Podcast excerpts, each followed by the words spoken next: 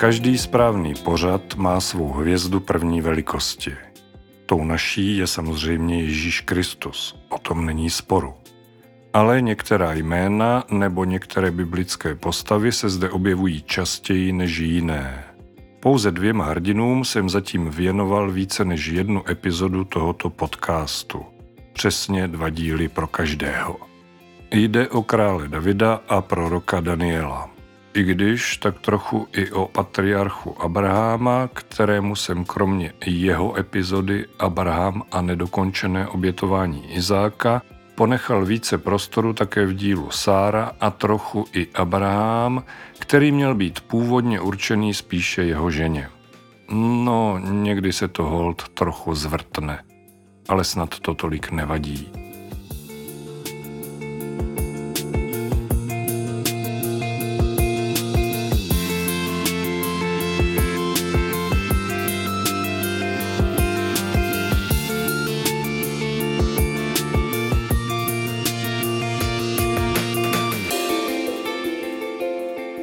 Každopádně prvně jmenovaný král David se touto epizodou podcastu Biblická jména a úsloví stává první postavou se třemi vlastními díly.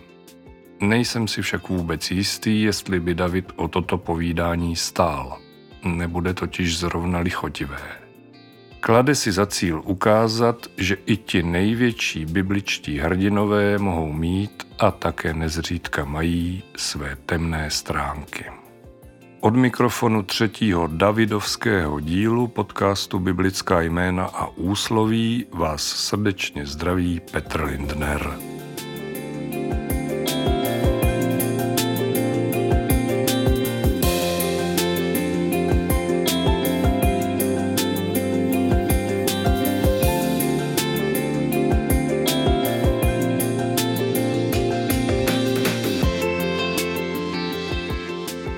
Jak už víte z názvu tohoto dílu, vydáme se za příběhem Davida a Batšeby do doby zhruba tisíc let před Kristem.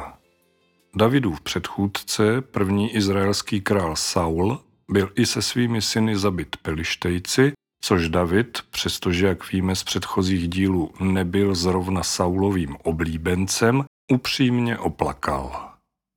Ve svém žalospěvu Píseň o luku truchlí také nad svým milovaným přítelem, Saulovým synem Jonatánem. Poté David se svou rodinou a svými muži na popud Pána Boha přesídlil do Hebronu, kde byl pomazán za judského krále. Patálie se Saulovými přívrženci tím ale neskončily. Velitel Saulovy armády, intrikán Abner, ustanovil izraelským králem Saulova syna Jížbóšeta. Píše se o tom ve druhé kapitole druhé knihy Samuelovi. Budu číst osmý až jedenáctý verš. Ovšem Abner, syn Nérův, velitel Saulovy armády, vzal Ížbóšeta, syna Saulova, a přivedl ho do Machanajimu. Ustanovil ho králem nad Gileádem, nad Ašúrci, nad Izraelem, nad Efraimem, nad Benjamínem a nad celým Izraelem. Jížbóšetovi, synu Saulovu, bylo čtyřicet let, když se stal králem nad Izraelem a královal dva roky. Jenom dům judský byl za Davidem. Doba, po kterou byl David králem v Chebrónu nad domem judským, byla sedm let a šest měsíců.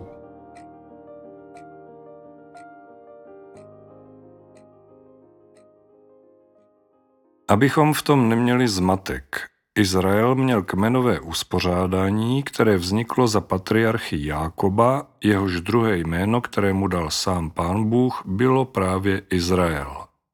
Pokud se tedy v posledně citovaném verši píše, jenom dům judský byl za Davidem, znamená to, že panoval zatím pouze kmení Juda, nikoli v celému Izraeli. Ale to přijde v zápětí. Tedy v zápětí v této epizodě, protože ve skutečnosti to trvalo, jak jsem právě přečetl, sedm let a šest měsíců.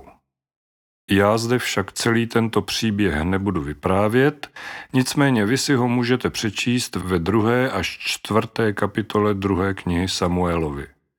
Každopádně, jak Abner, tak Íšbóšet byli nakonec zabiti a jak se píše v páté kapitole, všichni izraelští starší přišli ke králi do Chebrónu a král David s nimi uzavřel před Hospodinem smlouvu. Pak pomazali Davida za krále nad Izraelem.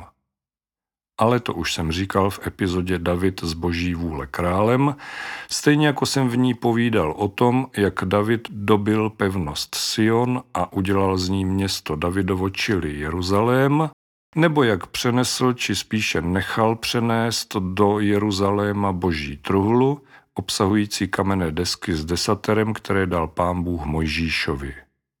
Pokud jste tento díl ještě neslyšeli, budu rád, když si ho samozřejmě až po skončení této epizody pustíte. Král David pak ještě bojoval s mnoha nepřáteli Izraelců, to vše popisuje druhá kniha Samuelova až do své desáté kapitoly. Nás však v tomto dílu nejvíce zajímá kapitola následující, která v českém studijním překladu Bible nese podtitul Davidův hřích.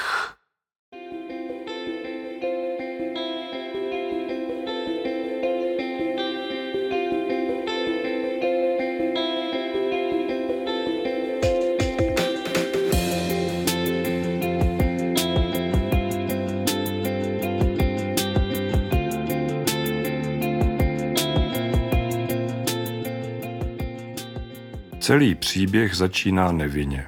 Na začátku se dozvídáme, že David, který poslal svá vojska do bojů se syny Amónovi, sám zůstal doma v Jeruzalémě. Proč nejel bojovat se svou armádou, to Bible neříká, ale pokračuje scénou, kdy David na večer vstává z postele a prochází se po střeše královského paláce. Nejspíš nemohl usnout, ostatně tak to také překládá parafrázované slovo na cestu, a tak šel na špacír na vzduch na terasu svého královského příbytku. Jak tak kouká kolem sebe, naskytne se mu pohled na krásnou koupající se ženu. V jedenácté kapitole druhé knihy Samuelovi se ve verších tři až pět dozvídáme, co se dělo dál.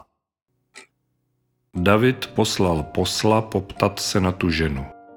Posel řekl, to je přece Batšeba, dcera Eliamova, žena Chetejce Uriáše. David poslal posly a nechal ji přivést. Když k němu přišla, spal s ní. Právě se očistila od své nečistoty. Pak se vrátila domů. Ta žena otěhotněla a dala Davidovi oznámit, jsem těhotná.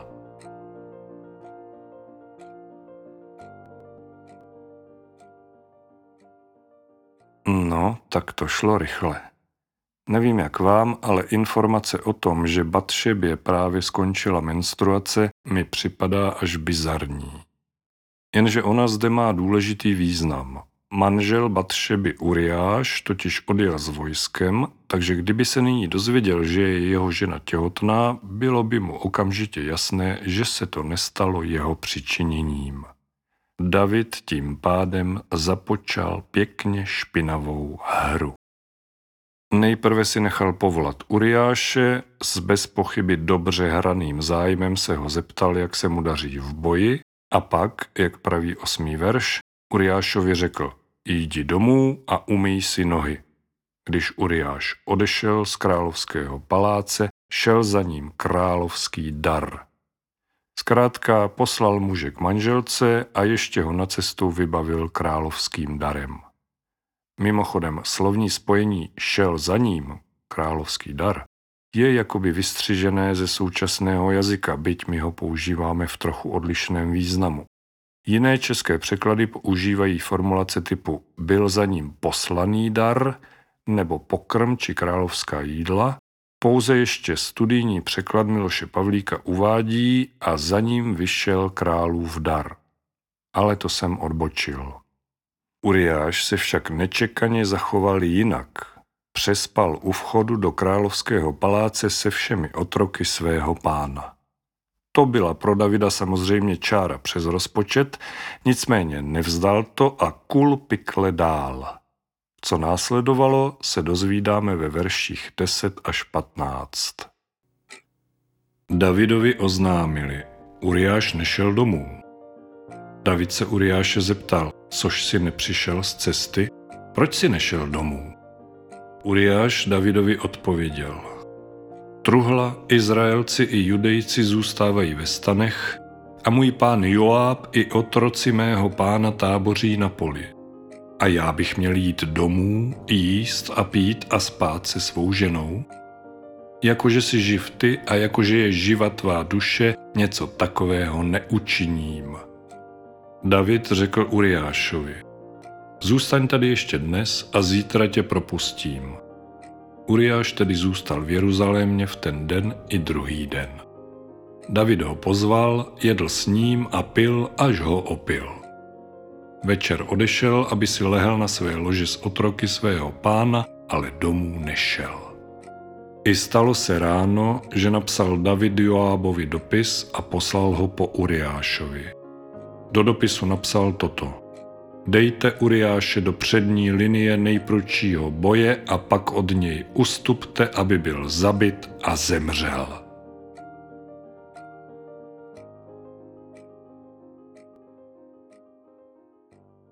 Uriáš byl dnešním jazykem velmi loajální zaměstnanec. Tedy on to byl spíš loajální voják, naprosto oddaný své službě. Ale měl krásnou ženu, jež se zalíbila králi Davidovi, ba co víc, dokonce s ním čekala nemanželské dítě. Když Uriáš ani jednou nešel po Davidových výzvách zpát ke své manželce, podepsal si rozsudek smrti.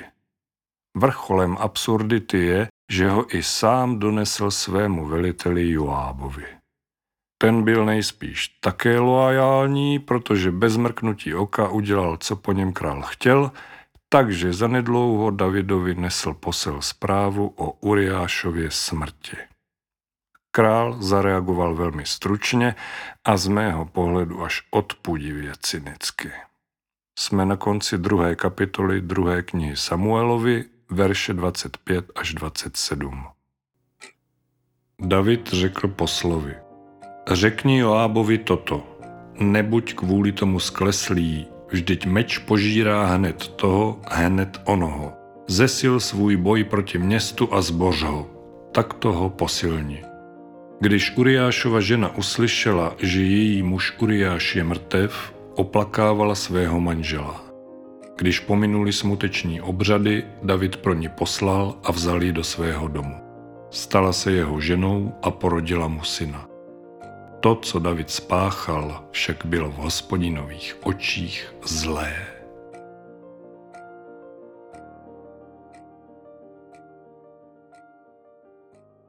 David dosáhl svého a jeho odpověď Joábovi je skutečně až nechutná. Nebuď kvůli tomu skleslý, vždyť meč požírá hned toho, hned onoho. Jeden člověk v podstatě nechá zavraždit druhého, aby to vzápětí komentoval tímto odpudivým, žoviálně cynickým stylem. Tohle, že je ten slavný král David. Bohužel ano. Jak jsem řekl na začátku, i ti největší bibličtí hrdinové mohou mít a také nezřídka mají své temné stránky.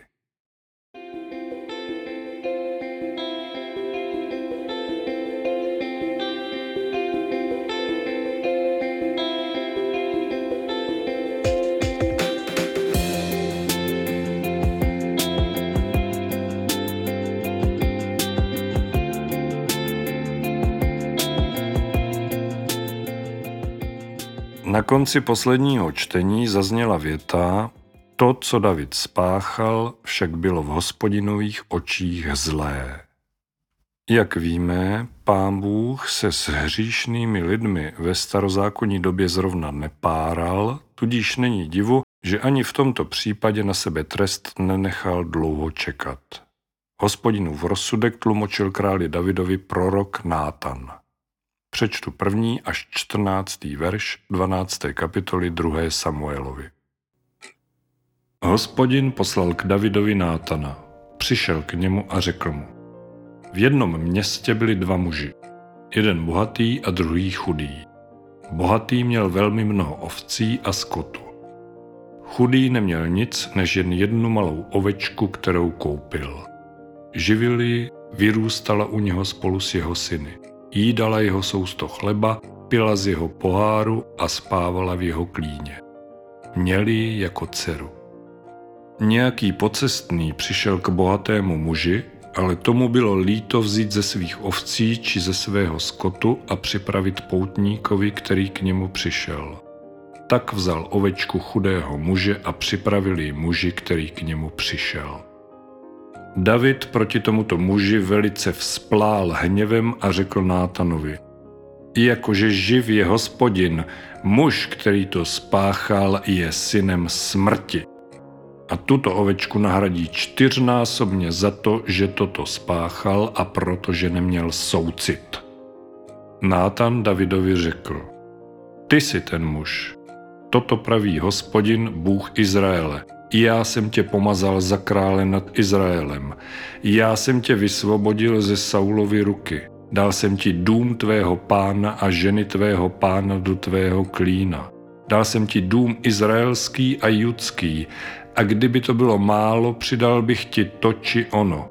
Proč si pohrdl Hospodinovým slovem a spáchal si zlo v jeho očích? Chetejce Uriáše si zabil mečem a jeho manželku si vzal za ženu.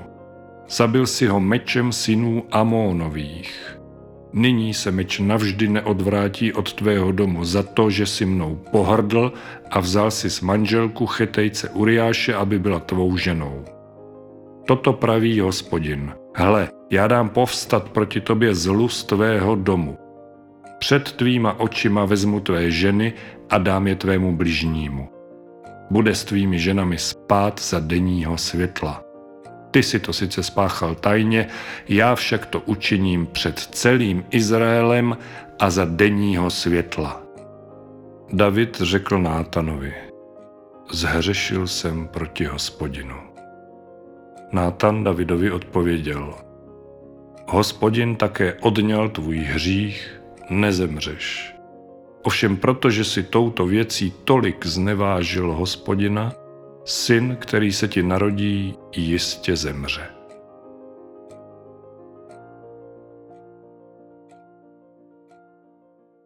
Jak Hospodin řekl, tak se i stalo. Marný byl Davidův půst, dítě, které splodil s Batšebou, těžce onemocnělo a do sedmi dnů zemřelo.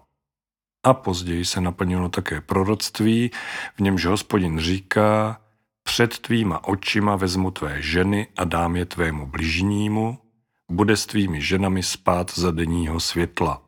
Ty si to sice spáchal tajně, já však to učiním před celým Izraelem a za denního světla. O tomto činu můžete číst ve druhé Samuelově o pár kapitol dál, kdy Davidův syn Abšalom, kterého měl s manželkou Mákou, po mnoha rozepřích s otcem, slovy českého studijního překladu, vešel před očima celého Izraele ke konkubínám svého otce. Stalo se to opět na střeše, na níž pro tento účel Abšalómovi služebníci postavili plátěný přístřešek. Taky se nemůžete ubránit dojmu, že Bůh má občas smysl pro ironii.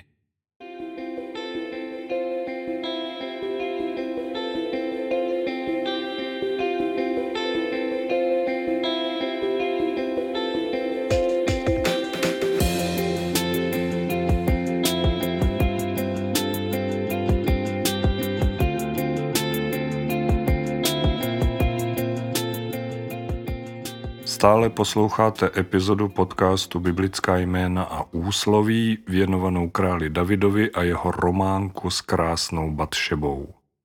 Dost však ironie. Ona v uvozovkách záležitost s Batšebou úmrtím jejich syna neskončila, ostatně jak už víme, tato žena se stala další Davidovou manželkou.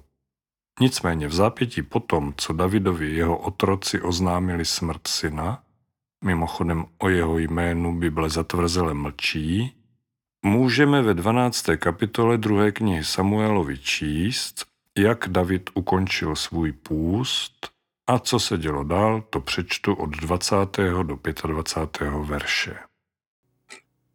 Na to David vstal ze země, umyl se, pomazal se olejem a vyměnil si oděv. Šel do hospodinova domu a poklonil se.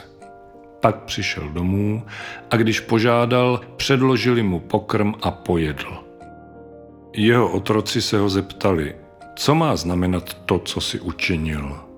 Když bylo dítě naživu, postil ses a plakal, a jakmile dítě zemře, vstaneš a pojíš pokrm. Odpověděl, když bylo dítě naživu, postil jsem se a plakal, protože jsem si říkal, kdo ví, snad se nade mnou Hospodin slituje a dítě bude žít. Nyní zemřelo, nač bych se měl postit, což ho mohu zase přivést zpět. Já půjdu k němu, ale ono se ke mně nevrátí. David potěšil svou ženu Batšebu, vešel k ní a spal s ní. Porodila syna a pojmenoval ho Šalomoun. Hospodin si ho zamiloval a vzkázal po proroku Nátanovi, aby ho pojmenoval Jedidiáš kvůli Hospodinu.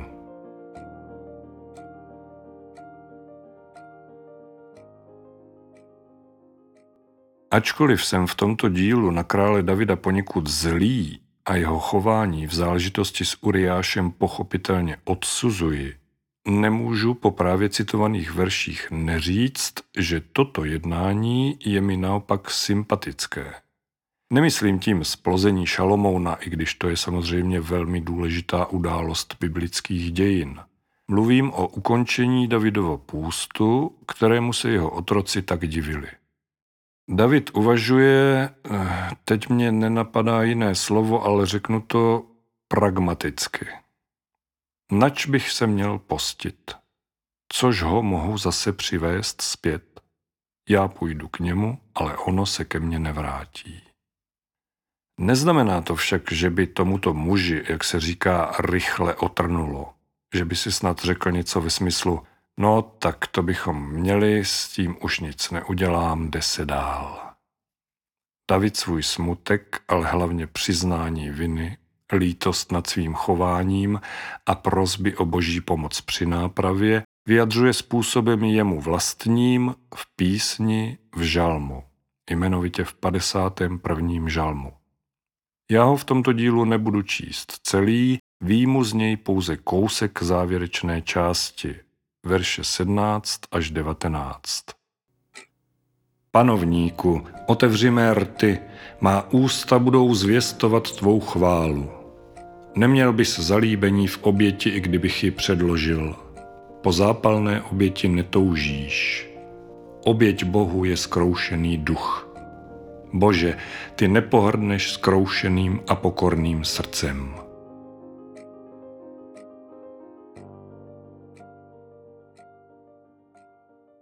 David si uvědomuje, že skutečné pokání nespočívá v rituálním obětování zvířat.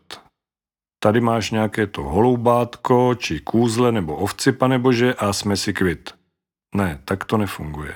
To je příliš podobné prodávání odpustků, ale to bychom cestovali v čase o pěkných pár let dopředu. David zkrátka ví, že své viny se nezbaví, ovšem díky božímu milosrdenství se tak říkajíc může posunout dál. Poučit se ze svých chyb, pokud možno je už neopakovat, a navrch ještě i říci ostatním lidem, kudy cesta nevede.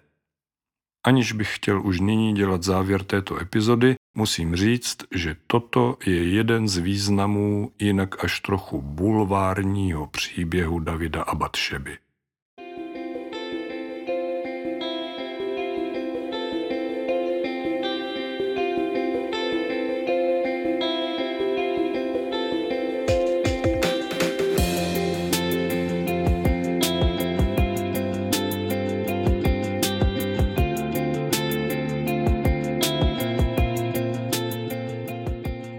Doposud byla řeč téměř výhradně o Davidovi.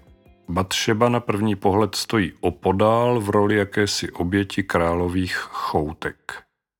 Všichni víme, jaké postavení měly ženy v té době ve společnosti. Nebudu to rozvádět do podrobností, jen připomenu, že i v Bibli, když se například píše o nějakém shromáždění lidí, počítají se pouze muži. To, myslím, mluví za všechno.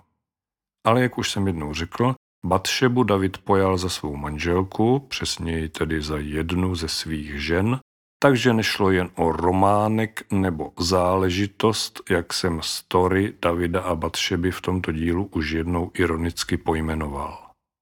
Příběh nevěry, hanebného odstranění Uriáše a následného potrestání Davida i Batšeby sice narozením Šalomouna končí, neznamená to však, že se s Batšebou už v Bibli nesetkáme. Naopak, tato žena sehrála důležitou úlohu před Davidovou smrtí, kdy měl být izraelským králem jmenovaný právě jejich syn Šalomoun. David měl, jak se píše na začátku třetí kapitoly první knihy Letopisů, celkem devatenáct synů. Jenom jeden z nich ale mohl být jeho nástupcem na královském trůnu. Je více než jasné, že toto dost dobře nemohlo proběhnout bez problémů. A taky, že neproběhalo. Davidův čtvrtý syn Adonijáš, který se narodil v Hebronu při sedm a půlročním Davidově králování nad judským lidem, naznal, že by to měl být právě on, kdo po svém otci převezme vládu nad Izraelem. Takže když už byl zestárlý král David upoutaný na lůžko, Adonijáš se jednoduše prohlásil jeho nástupcem a bastafidli. Otci Davidovi, stejně jako za královského nástupce Bohem vyvolenému Šalomounovi a dalším nespřízněným lidem, se o tom samozřejmě nepochlubil, přesněji řečeno nepozval je na své neoprávněné jmenování. Už podruhé v tomto dílu podcastu Biblická jména a úsloví vstupuje na scénu prorok Nátan, jakožto člověk hovořící božími ústy. Přečtu jedenáctý až čtrnáctý verš první kapitoly první knihy Královské. Nátan řekl Batšebě, matce Šalomounově: Slyšelas, že Adonijáš, syn Chagitin, se stal králem? A náš pán David o tom neví. Nuže, dobře ti radím, zachraň život svůj i život svého syna Šalomouna. Jdi a až přijdeš ke králi Davidovi, řekni mu: Ty jsi přece, můj pane a králi, přísahal své otrokyni slovy: Tvůj syn Šalomoun bude královat po mně, on usedne na můj trůn. Proč se stal králem Adonijáš? A když tam ještě budeš mluvit s králem, přijdu za tebou a potvrdím tvá slova. Batšeba tedy spěchala k Davidovi, aby mu všechno vyložila. Po ní, jak slíbil, přistoupil ke králi také Nátan, pokládaje Davidovi otázky. Můj pane a králi, ty jsi řekl, Adonijáš bude královat po mně a on usedne na můj trůn? Stala se tato věc od mého pána a krále, aniž by svým otrokům oznámil, kdo usedne na trůn mého pána a krále po něm? Jak na to reagoval král David? Jeho odpověď najdeme ve verších dvacet osm až třicet jedna. Král David odpověděl: Zavolejte mi Batšebu. Přišla před krále a stála před králem. Potom král přísahal: Jakože živ je Hospodin, který vykoupil mou duši z každého soužení, tak jako jsem ti přísahal při Hospodinu, Bohu Izraele, slovy: Tvůj syn Šalomoun bude královat po mně, on usedne na můj trůn místo mě, tak dnes učiním.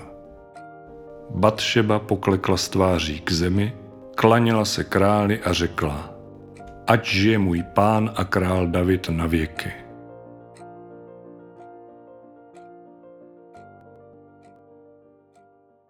Na to nechal král David povolat kněží, kteří spolu s prorokem Nátanem pomazali Šalomouna za krále nad Izraelem. Zakrátko už všechen lid volal: Ať žije král Šalomoun! A jak praví čtyřicátý verš, všechen lid šel vzhůru za ním, lid hrál na flétny a převelice se radoval, až země jejich hlasem pukala.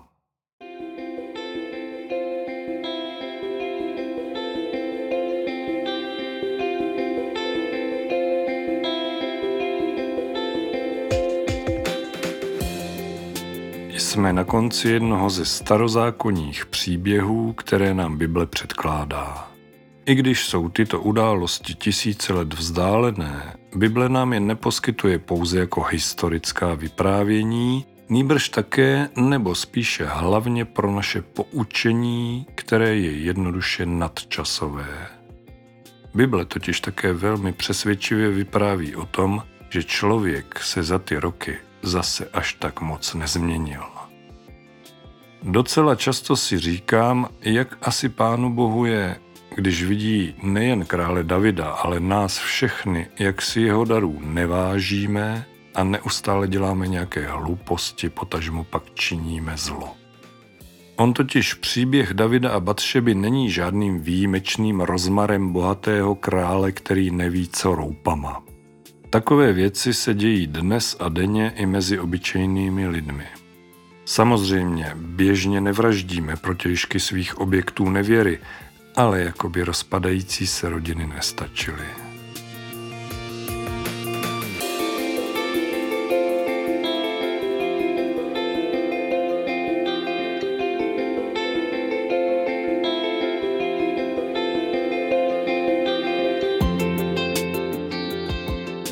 Omlouvám se, že tentokrát končím trochu smutně, i když si nosím v srdci vědomí, že východisko v Ježíši Kristu je zde pro každého z nás na dosah ruky. Nedba je varování z páté kapitoly knihy Kazatel, kde se píše: je lepší, když neslíbíš, než když slíbíš a nesplníš. Vám slibuji, že pro příští díl připravím veselější téma. Mějte se moc pěkně, buďte požehnaní a buďte s Bohem.